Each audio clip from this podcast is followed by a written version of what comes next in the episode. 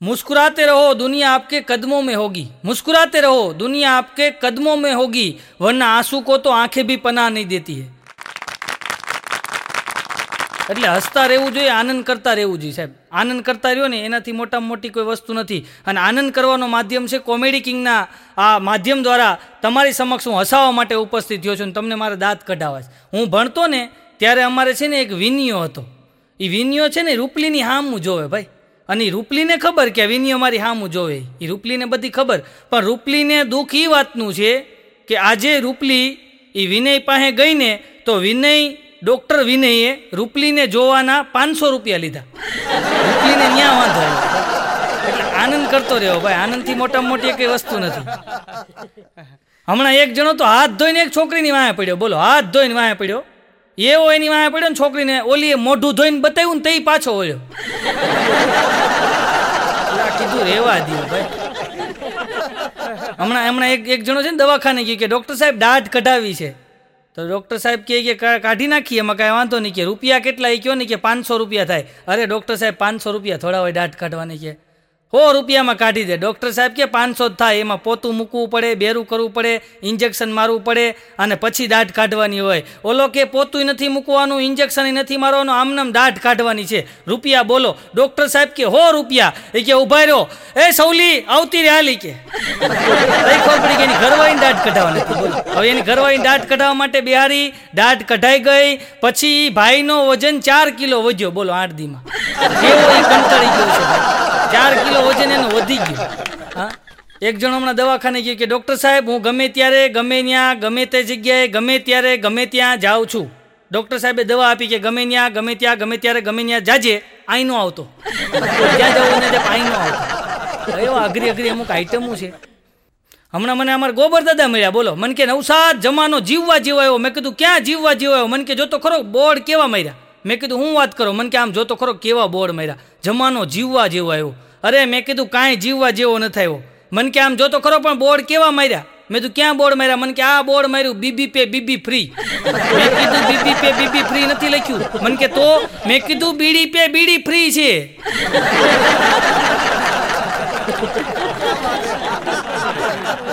મેં દવાખાને જાઓ, ચશ્માના નંબર કઢાવો. મને કે, તું મારી ભેગો આવીને? તમે તો બે દવાખાને ગયા, બોલો. ડૉક્ટર સાહેબ પાસે ગયા, મેં કીધું, આ દાદા નંબર ચેક કરી દો તો ડૉક્ટર સાહેબે વળી એને બેહાર્યા પછી એની સામે આમ કહીને એક મશીન મૂક્યું એમાં કાચ નાખ્યો અને ડૉક્ટર સાહેબે એ ગોબર દાદાને કીધું, ખામે દિવાલમાં શું લખ્યું છે? વાંચો. એટલે એ કાચ મૂકી અને ગોબર દાદાએ વાંચ્યું કે, મનમોહક કેવું કંઈક દેખાય છે, મનમોહક, પછી કે નહીં, મનમોહક નહીં, જૂની પુરાની પત્ની દઈ જાઓ અને મનમોહક લેલા લઈ જાઓ.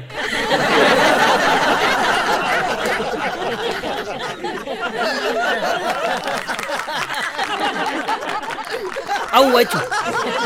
તો ડૉક્ટર સાહેબ કે ઊભા રહ્યો. એણે કાચ કાઢી નાખ્યો, બીજો કાચ મૂક્યો. કે, હવે વાંચો. એટલે પાછું ગોબર દાદાએ વાંચ્યું કે, જૂની, પુરાની પસ્તી દઈ જાઓ મનમોહક થેલા લઈ જાઓ. તો ગોબર દાદા કે, આ કાચ બરાબર નથી, આની પેલાના હતા ને એ બરાબર છે. આ નથી બરાબર. આવા આગ્રા થઈ ગયા, બોલો હા? હમણાં હું હું હમણાં અમેરિકા ગયો ને, અમેરિકા હું ગયો ને, હમણાં અમેરિકા હું અઢી મહિના રોકાઈ આવ્યો. ભાઈ, અમેરિકા ગયો તો, તમે જાજો. એ અમેરિકા તો અમેરિકા છો. અઢી મહિના અમેરિકા રોકાણો એક દાદા હતા ઇંગ્લિશ પેપર લે, વાંચે અને મૂકી દે. ઇંગ્લિશ પેપર લે, વાંચે ને મૂકી દે. હું દાદા પાસે ગયો, મેં દાદા, તમને ઇંગ્લિશ આવડે? મને કે, ના રે, ના, મેં તો તમે રોજ પેપર તો વાંચો છો ને. મને કે, હું કાંઈ પેપર નથી વાંચતો. મેં તો ઇંગ્લિશ પેપર લઈને તો બેઠા હોય મને કે, હું ફોટા જોઉં અંદર.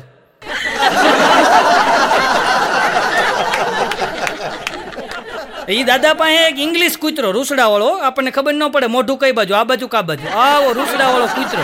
અને દાદા છે ને, પાછા એને એમ કહેવાય કે નવરાવતા ટાઢા પાણીએ. મેં કે દાદા કૂતરાને ટાઢા પાણીએ ન નવરાવાય. ગુજરી જાય તો મેં આવું કીધું ને કાગડાને બેવું ડાળને ભાંગું, કૂતરો મરી ગયો. હું કલાક પછી દાદા પાસે ગયો. મેં દાદા, તમને કહેતો હતો ને કે ટાઢા પાણીએ કૂતરા નવરા નવરાવે મરી જાય. મન કે નવરાવ્યો એટલે નથી મર્યો. મેં તો? મન કે નવરાવીને મેં નીચો આવ્યો ને?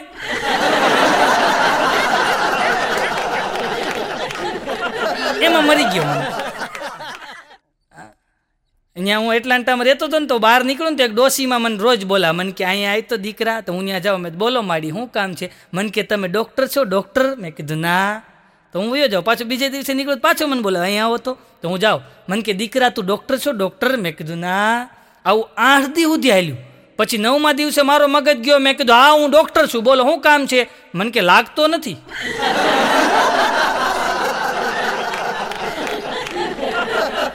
અને અમેરિકામાં હું લોકો ડિસિપ્લિનમાં ભાઈ ફરે છે, ભાઈ. એટલી ડિસિપ્લિન, એટલી બધી ડિસિપ્લિન, એટલી બધી ડિસિપ્લિન.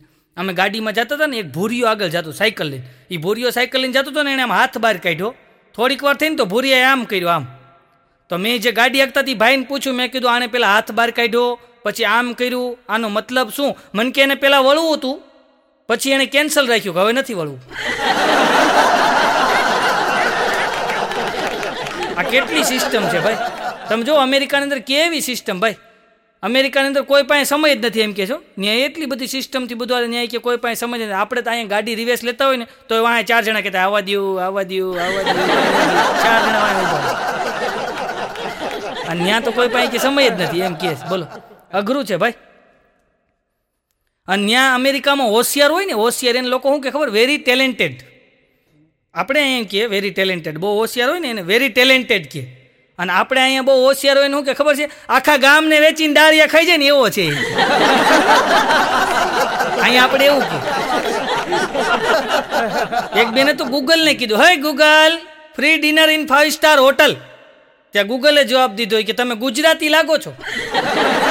ગુજરાતી કે ફ્રી ગોતે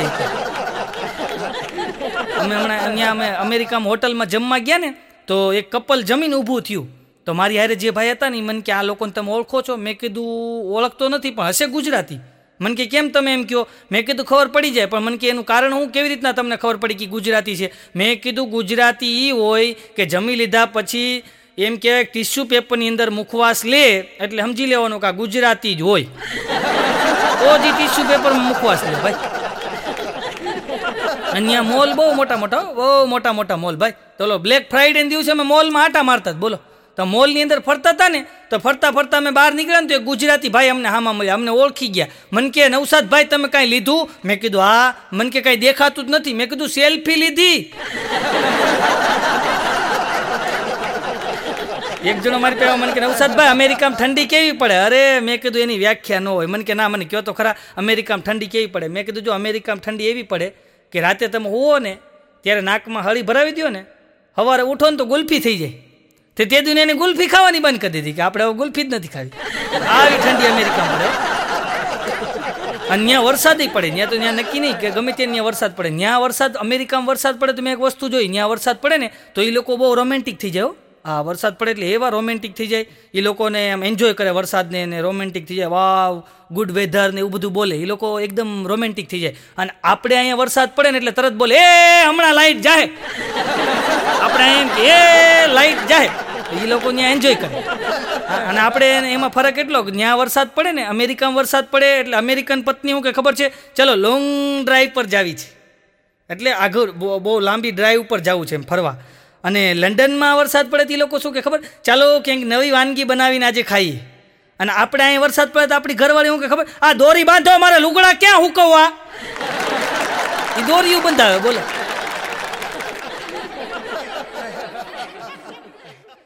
ત્યાં ત્યાં અડધું અડધું બોલે ભાઈ. ત્યાં છે ને કોકા કોલા હોય ને એને કોકી હા ત્યાં અડધું અડધું બોલે. કોકા કોલા ને કોકી તો એક જગ્યાએ અમે ગયા ને, તો મને કે, ચાલો નવસાદભાઈ જમી લેશું. તો મેં કીધું, ચાલો જમી લેશું. મને કે, કોક સાથે ફાવશે. મેં કીધું, તમારું બનાવેલું કોક હારે ખાવાનું?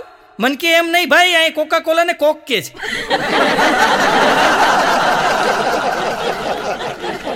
તમે એમ બોલો ને કોકા કોલા હારે ફાવશે. અડધું હું કામ બોલો જ કીધું. આખી વાત કરો. અમુક તો અડધી અડધી જ વાત કરતા હોય. બોલો. ત્યાંનું કલ્ચર હાવ અલગ છે અમેરિકાનું. ત્યાં ઊભા ઊભા ખાય, ઊભા ઊભા નાય, આવે તો હાય, જાય તો બાય. ત્યાં બહુ મહેનત કર્યા લોકો. કલ્ચર આખું અલગ છે ભાઈ. એક ભાઈને મેં અમેરિકામાં પૂછ્યું, મેં ભાઈ, તમારો બાબો કેવડો થયો? મને કેવડો મેં કીધું, કેમ અવડો થયો? મને કે, હું જ્યારે જાઉં ત્યારે હૂતો જ હોય. સવારે આવું તો હૂતો હોય. આજે જાઉં તો હૂતો હોય. એ રાજપાળીમાં નોકરી કરતા બોલો. અમેરિકાની અંદર મહેનત ઘણી છે ભાઈ. ઘણા લોકો એમ કે પણ અમેરિકાની અંદર ખૂબ મહેનત છે. અને જે ગુજરાતીઓ એમ કહેવાય કે આ ગુજરાતમાંથી બહાર ગયા છે અમેરિકા હોય કે કોઈ પણ દેશની અંદર ગુજરાતીઓ ગયા છે એ ગુજરાતથી બહાર ગયા છે, પણ એના હૃદયની અંદરથી હજી ગુજરાત બારું નથી ગયું. સાહેબ, એટલા ગુજરાતીને પ્રેમ કરે છે. હજી ત્યાં ગુજરાતી કલાકારોના પ્રોગ્રામ એટલા દિલથી માણે છે, એટલો જ પ્રેમ કરે છે, સાહેબ. કારણ કે એ લોકોના હૃદયની અંદરથી હજી ગુજરાત ગયું નથી કોઈ દિવસ જશે નહીં. કારણ કે હૃદયની અંદર હજી ગુજરાત ધબકતું છે, સાહેબ. આ ગુજરાતીઓ છે, સાહેબ. અને આખા વિશ્વની અંદર ગુજરાતીઓએ એમ કહેવાય ડંકો વગાડ્યો છે, ભાઈ. તમે અમેરિકામાં જાઓ, તમે જો મોટેલ ને પટેલ ને મોટેલ ને પછી પંપ ને ગેસ પંપ ને આ બધું આપણા ગુજરાતીનું જ છે બોલો. તમે જુઓ ને ઘણું બધું ગુજરાતી પાસે છે ભાઈ. ભૂરિયાઓને ભાડે રાખ્યા છે બોલો. આ એટલી જાઓ જલાલી ગુજરાતીઓની છે ભાઈ. એટલે ગુજરાતી તો ગુજરાતી સાહેબ. એક ગુજરાતીને જોવે ને તોય મરી પડે એવા ગુજરાતીઓ છે સાહેબ. આ વિદેશની અંદર જે વસે છે ને એ ગુજરાતીની વાત છે. એક ભાઈ મને કહેતા હતા મને કે અહીં અમારી સિસ્ટમ એવી છે કે કે અમેરિકામાં કે પતિ જેટલું કમાય ને એટલું જ એની હારે મહેનત કરીને પત્ની પણ કમાય. અને પતિ જેટલો પૂરો પગાર લે. પતિની સાથે મહેનત કરી અને પત્ની પણ પતિ જેટલો પૂરો પગાર લે. મેં કીધું, અહીં સારું કે અમારે ત્યાં કાંઈ કરે નહીં તો પૂરો પગાર લેશે પૂરો પૂરો પગાર લઈ લે ઘરે લાવી અઘરું છે ભાઈ. અમે અમે એરપોર્ટ ઉપર ઊભા હતા ને, તો એમાં થયું એવું કે એરપોર્ટની તો લાઈન બહુ ને, અત્યારે બધાને ઇંગ્લિશ તો બહુ બોલવું હોય, આવડે કે ન આવડે ઇંગ્લિશ બોલતા હોય. તો અમે અમે બરાબર એરપોર્ટ ઉપર લાઇનમાં ઊભા હતા ને, તો એક ડોસીમાં આવ્યા, બોલો. ડોસીમાં આવીને મને કહે કિસમી તો ઘડીક વાર તો મને છાતીને દુખવા માંડ્યું. મેં કીધું કિસમી ત્યાં એનો છોકરો આવ્યો, મન કે એમ કે છે એક્સક્યુઝ મી તો મેં કીધું, એને કહ્યું ને ગુજરાતીમાં બોલે, આઘો રે એમ, આ કિસમી ક્યુઝમી હું કામ કરે છે? આવડે તો બોલવું ભાઈ, ન આવડે તો આપણી ભાષા તો આપણે છે જ, આપણી ભાષા સિવાય કાંઈ નથી. આપણી ભાષામાં જ વાત કરવી. ભાઈ, અમે પેરિસના એરપોર્ટ ઉપર ઊભા હતા અને બરાબર એક જણો આવ્યો, આવીને એણે પહેલાં તો ઇંગ્લિશમાં અમને પૂછ્યું, અમને કાંઈ સમજાણું જ નહીં. પછી ક્યાંક બીજી ભાષા બોલ્યો, ફ્રેન્ચ ભાષા, તોય અમને કાંઈ સમજાણું નહીં. પછી પોર્ટુગીઝ ભાષા બોલ્યો, તોય અમને કંઈ સમજાણું નહીં. પછી ક્યાંક ચાઇનીઝ ભાષા બોલ્યો એ ચાર પાંચ ભાષા બોલ્યો, અમને કંઈ સમજાણું જ નહીં. યા યા કરીને વયો ગયો. પછી મારી હારે એક ભાઈ હતા ને, મન કે જો આપણે એકાદી ભાષા શીખી હોય ને, તો કામ આવે. મેં કીધું, એને ચાર આવડતી જ. એક કામમાં આવી આપણી ભાષા જ મહાન છે ભાઈ. આપણે આપણી ભાષાનો જલસો કરો ને કીધું, આપણી ભાષા જેવી મહાન એ કંઈ ભાષા જ નથી ભાઈ. આપણે આપણી ભાષામાં આનંદ કરવાનો, જે આપણને આવડે છે એમાં. એમાં જલસો કરી લેવાનો. બીજી હું કામ બોલવી જોઈએ, ન ફાવે તો. ફાવે ને બોલે તો વંદન છે, પણ ન ફાવે તો હું કામ બોલવી જોઈએ. અમુક અમુક તો એવા હોય ને ભાઈ. અમારા અમારા અમારા સુરતની અંદર છે ને, ભૂરિયો આવ્યો હતો લંડનથી ભૂરિયો, સુરતની અંદર આવ્યો હતો અમારે તાપી નદીમાં નાવા પડ્યો, બોલો ભૂરિયો. હવે નાવા પડ્યો તાપીની અંદર તણાણો પાણીમાં. તણાણો એટલે ભૂરિયા અવાજ માર્યો ખમોન ખમોન ખમોન ખમોન તો ત્યાં કાંઠે છે ને, એ ખમણની લારીવાળો ઊભો હતો. એને એમ કે આને ખમણ ખાવા છે. તેણે તો પડીકું બાંધીને અઢીસો ગ્રામ ખમણ નાખ્યા. ઓલો કે, નો નો, સેવ સેવ સેવ. કાંઠે ઊભાથી બધા કે જો તો ખરો, કેવો છે? મરવા પડ્યો તો ખમણ હારે સેવ ખાવી એને સેવ નથી ખાવી ને બચાવો એમ કે છે. મારી સોસાયટીમાં ડોશીમાં વાતું કરતા જ, બોલો. હા? એ કે ગંગામાં નાયા, ગોદાવરીમાં નાયા, ગોમતીમાં નાયા, જમનામાં નો નાયા. તો હું કયો? મેં કીધું, જમનામાં કેમ નો નાયા? મને કે એને તાઠું પાણી લાગ્યું.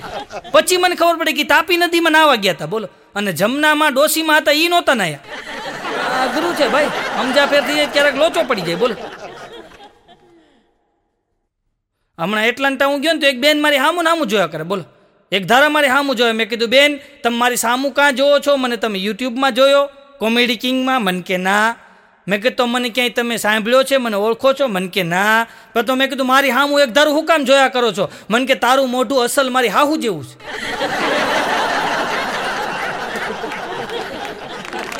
એક બેન મને મળ્યો, મને કે, મને ઓળખી. મેં કીધું, ના. મન કે, તમે પંદર દી પહેલાં મારા ઘરે નહોતા આવ્યા? પણ મેં કીધું, બેન, ઓળખાણ ન પડી. અરે, મન કે, ભૂલી ગયા? તમને કે અમે નાસ્તો કરાવ્યો હતો, તમે અમારા ઘરે આવ્યા હતા, બેઠા હતા ચા પાણી પીવડાવ્યા હતા તમને? અને તમે મને ભૂલી ગયા, પણ મેં કીધું, બેન, ઓળખાણ ન પડે તો શું કરું? તો મને કે, તમે પંદર દી પહેલાં આવ્યા હતા. પણ મેં કીધું, બેન, તમારી વાત હાસી, પણ તમારી હેરસ્ટાઇલ ફરી ગઈ ને, એટલે ઓળખાણ ન પડી. મને કે, જો હું હેરસ્ટાઇલ ન ફેરવું ને, તો તમારા ભાઈ મને ફેરવી નાખે. એટલે મારી તો હેરસ્ટાઈલ તો બદલવી જ પડે, નકર તમારા ભાઈ બદલી નાખે. એટલે અઘરું છે, ભાઈ. એક જણો મારી પાસે કે નવસાદભાઈ અમેરિકામાં ટ્રમ્પ છે. મેં કીધું, અમારે બમ્પ છે. એક જણો મને કે, અમે અમેરિકામાં એ કે અમારા વર્ષો પહેલા છે ને ફોન હતા. મેં કીધું, કેવી રીતના ખબર પડી? મને કે, અમે જમીન ખોદીને તો હેઠેથી વાયરના બટકા નીકળ્યા. મેં કીધું, અમારા અહીંયા વર્ષો પહેલાં છે ને મોબાઈલ હતા. મને કે, કેવી રીતના ખબર પડી? મેં કીધું, અમે અહીં માથોડું માથોડું ખોજ્યું કાંઈ ન નીકળ્યું. એની ઉપર ખબર પડી, હોય તો મોબાઈલ હોય. મન કે, પણ અમારા અમેરિકામાં કે ઈમેલથી લગ્ન થાય. મેં કીધું, અમારે જે ફિમેલથી થાય ભાઈ. અત્યારે ઈમેલ છે, પણ માણા માણા વચ્ચે મેળ નથી ભાઈ. ઈમેલ છે, પણ માણા માણા વચ્ચે મેળ નથી. હા? अजब की दुनिया में गजब के फसाने कोई कवि नहीं रचना है कोई शायर नहीं, मैंने नाम नहीं खबर। अजब की दुनिया में गजब के फसाने हैं, यहाँ तीर भी चलाने हैं और परिंदों को भी बचाने हैं। यहाँ तीर भी चलाने हैं और परिंदों को भी बचाने हैं। એમાં બરાબર એમ કહેવાય કે અને તમે જુઓ ને ત્યાં અમે અમેરિકામાં અમે ગયા ને, તો અમેરિકામાં બધા હેલ્થ કોન્શિયસ બહુ થઈ ગયો કસરત બહુ કરે બધા અમેરિકામાં. એવી કસરત કરે, એવી કસરત કરે, એવી કસરત કરે ને. બધા દોડતા હોય ને, હાલતા હોય ને, બધા કસરત કરે. તો એક ભાઈ મને કે, હાલો, અહીંયા એક જગ્યાએ મસ્ત મજાની કસરત હાલે ને, તમને જોવા લઈ જાઓ. તો અમે તો ત્યાં જોવા ગયા ને, તો કસરત કેવી રીતના કરે ખબર છે? બધા હુતા હોય અને પગેથી આમાં આમ સાયકલ હકાવવાની આમાં આમ આમ સાયકલ હકાવવાની પગેથી. તો મેં કીધું, આ પગેથી સાયકલ હકાવવાની સારું કહેવાય, નવી કસરત. આમ હુતા હુતા પગેથી સાયકલ હકાવવાની. તો અમે આગળ આગળ હાલતા ગયા ને, દોઢસો જણા સાયકલ પગેથી હકાવતા તો એક જણો તો લાંબો થઈને હૂતો હતો. મેં કીધું, તમે સાયકલ કેમ નથી હકાવતા? મને કે, મારી સાયકલ ઢાળમાં છે. બોલો, અહીંયા એને ઢાળ કાઢી પણ સાહેબ, અત્યારે તમે જુઓ ને તો સવારના પોરમાં રોડ ઉપર બે જ માણસો દોડતા હોય. એકને પેટ ઓછું કરવું છે એ માણસ દોડતો હોય અને બીજો એ માટે દોડતો હોય પેટમાં ક્યાંક નાખવું છે. આ બે વ્યક્તિ, બે વર્ગ આ રોડ ઉપર સવારમાં દોડતા હોય સાહેબ. અને તમારી છે ને, આ બે વસ્તુની કોઈ ઈર્ષા નહીં કરે. એક તો તમારી ટાલની અને ફાંદની. આની કોઈ ઈર્ષા જ નહીં કરે. બધી વાતની ઈર્ષા થાય, પણ આ બે વસ્તુની ઈર્ષા કોઈ દી ન અને સાહેબ, એક શેઠ, કરોડપતિ શેઠ બરાબર એમ કહેવાય ડનલોપના ગાડલાની અંદર ઘરમાં ફૂલ એસી ચાલુ કરી અને બેડરૂમમાં રાતે અઢી વાગ્યા સુધી હૂતા છે. પણ નીંદર નથી આવતી ને પડખા ફરે છે. આમથી આમને આમથી આમ આમથી આમને આમથી આમ પડખા ફરે છે, પણ શેઠને નીંદર નથી આવતી. અને એવા ટાઈમે શેઠ ઊભા થઈ અને પોતાના બંગલાની બાલ્કનીમાં આવીને શેઠ ઊભા રહ્યા. અને સામે રોડ ઉપર એક દ્રશ્ય જોયું. એ દ્રશ્ય એવું હતું, ફૂટપાથને એક ઝાડવાની નીચે એક ગરીબ માણસ સૂતો છે. અને બરાબર એમ કે હાથનું ઓસીકું કરી અને એ માણસની આ ઘસઘસાટ હોઈ ગયો છે અને આ શેઠને વિચાર આવ્યો, કેવો ભાગશાળી માણસ છે, કેવો ઘસઘસાટ હોઈ ગયો છે. અને મને નીંદર નથી આવતી. અને ત્યારે શેઠ રાતના અઢી વાગે ઉતરી અને બરાબર એમ કહેવાય કે એ જે ગરીબ માણસ હતો એ નાનો માણસ હતો, જે નિરાતે હૂતો હતો, એની પાસે જઈને કીધું કે, આ પિત્તની ગેરી નીંદ કેસે સો શકતે હો? અને ત્યારે ઓલા વ્યક્તિએ ઊભા થઈને કીધું કે, શેઠ, માલિકને આપકો ઓ સોના દિયા હે, મુજે યે સોના દિયા હે. बात तो सिर्फ सोने की है બાત તો સિર્ફ સોને કી હે સાહેબ અને એટલા વિચાર જ્યાં શેઠના મગજમાં જેના કાનમાં જ્યાં શેઠના એટલા વિચાર ગયા ને એ ગરીબ માણસના એટલે શેઠને એમ થયું કે ભાઈ મારી પાસે સંપત્તિ તો અબજોની છે પણ લાઈને અત્યારે ભગવાનના દર્શન કરી આવું અને બરાબર એમ કે શેઠ ધીમે ધીમે ધીમે ધીમે મંદિરના પગથિયા બાજુ આવ્યા અને બરાબર મંદિરના પગથિયા પાસે આવ્યા શેઠ અને એક દ્રશ્ય જોયું ને સાહેબ એક ગરીબ માણસ રાતના અઢી પોણા ત્રણ વાગે મંદિરના પગથિયા ઉપર બે હાથ જોડીને અખિલ બ્રહ્માંડના માલિકને, પ્રભુ પરમેશ્વરને કૃપા કરો કે હે ભગવાન, હે મારા નાથ, હે મારા માલિક, હે દયાળુ દાતાર, મારી ઉપર મહેરબાની કરો, મારી ઉપર કૃપા કરો. બે હાથ જોડી અને કાકલોતી કરતો તો ભગવાનને કે, હે ભગવાન, હે પરમેશ્વર, હે પરમ કૃપાળુ, હે પરમાત્મા, હું ગરીબ માણા છું, હું નાનો માણા છું. અને તમે બધું જાણો છો કે મારે નાના નાના છોકરા છે અને મારી ઘરવાળીને એક ભયંકર બીમારી થઈ છે અને એનું આવતીકાલે ઓપરેશન છે અને પચાસ હજાર રૂપિયા ભરવાના છે. હું તો મજૂર માણા છું, પચાસ હજાર રૂપિયા હું ક્યાંથી લઈ આવું? હે માલિક, હે દયાળુ, હે દાતાર, હે ભગવાન, મારી મદદ કરજો. સાહેબ, સચ્ચે, સચ્ચી દુઆ કી અસર સારે જહાં મેં હોગી. ન હોગી તો સમજના તેરી દુઆ મેં કંઈ કસર હોગી સાહેબ. આવા હાચા દિલથી એમ કે હૃદયના ભાવથી ભગવાનની પ્રાર્થના કરતો હતો અને આ પ્રાર્થના બરાબર ઓલા શેઠ સાંભળી ગયા અને શેઠ એની પાસે આવી અને એટલું કીધું, દોસ્ત, મુજામાં પચાસ હજારની તારે જરૂર છે ને? એમ કહીને ખીચામાંથી એમ કે, પચાસ હજાર રૂપિયા કાઢી અને ગરીબ માણસને આપીને કીધું, કાલે આ પચાસ હજાર રૂપિયા અને કાલે તું ભરી દેજે દવાખાને અને તારી ઘરવાળીનું તું ઓપરેશન કરાવી લેજે અને વધારે પૈસાની જરૂર પડે ને? તો આલે કાર્ડ એમ કરીને ખીચામાંથી કાર્ડ કાઢીને આપ્યું. એટલે ઓલા નાના માણસે, ગરીબ માણસે એ કાર્ડ હતું ને એ શેઠને પાછું આપીને એટલું કીધું માફ કરજો શેઠ તમારા પૈસા હું સ્વીકારી લઉં છું. તમે આપ્યા બદલ તમારો ધન્યવાદ છે, પણ આ કાર્ડ મારે નથી જોતું. અને ત્યારે શેઠે કીધું, કાં? વધારે પૈસાની જરૂર પડે તો તું મારો કોન્ટેક કેવી રીતના કરી શકીશ? અને ત્યારે નાનો માણસ બોલ્યો છે, સાહેબ, કે મારે તમારા કાર્ડની જરૂર નથી. મારી પાસે એવડું મોટું કાર્ડ છે કે જે રાત્રે અઢી વાગે તમને એસીમાંથી દંડલપના ગાડલામાંથી ઉઠાડી અને અહીં પચાસ હજાર દેવા મોકલતો હોય ને, તો મારી પાસે એવડું મોટું કાર્ડ છે. મારે આ તમારા કાર્ડની કોઈ જરૂર નથી, સાહેબ. एम कर शेठ ने कार्ड પાછું આપી દીધું અને શેઠે ત્યાંથી હાલતા થઈ ગયા. ભાઈ, એટલે કહેવાનું ગ્રંજો ગમ એટલે મને યાદ આવે કે अभी साजे दिल में तराने बहो थे अभी साजे दिल में तराने बहो थे अभी ज़िंदगी जीने के बहाने बहो थे अरे गैरों की दहलीज पे पाँव न रखो यारो अभी अपने घर में खजाने बहो थे अभी अपने घर में खजाने बहुत थे साहब હજી આપણા ઘરની અંદર એટલા ખજાના છે ને કે આપણે ક્યાંય લેવા જવાની જરૂર નથી સાહેબ. અને પછી ઓલો નાનો માણસ ભગવાનની સામું જોઈને કહે છે કે, ઈશ્વર તું, અલ્લાહ તું, સબકા રખવાલા હે તું. અરે, કિસી કે આગે હાથ ફેલાવું ક્યું? સબકો દેને વાલા હે તું સાહેબ. એ બધાને દેવા માટે બંધાયેલો છે ઈશ્વર. બસ માત્ર ને માત્ર આપણી પાસે એનો એક જ પાસવર્ડ હોવો જોઈએ. અને ભગવાનના કાળનો એક જ પાસવર્ડ એ છે કે આપણી પાસે એમની ભક્તિ હોવી જોઈએ, એમની ઈબાદત હોવી જોઈએ અને એમનું સ્મરણ હોવું જોઈએ એમની ઉપર શ્રદ્ધા અને વિશ્વાસ હોવો જોઈએ. તો આપણું કોઈ કામ કોઈ દિવસ અટકવા દેતું નથી કારણ કે ભગવાન ખૂબ દયાળુ છે. આપ સૌએ મને શાંતિ જાળવીને માણ્યો. એ બદલ આપ સૌનો ખૂબ ખૂબ આભાર. ધન્યવાદ.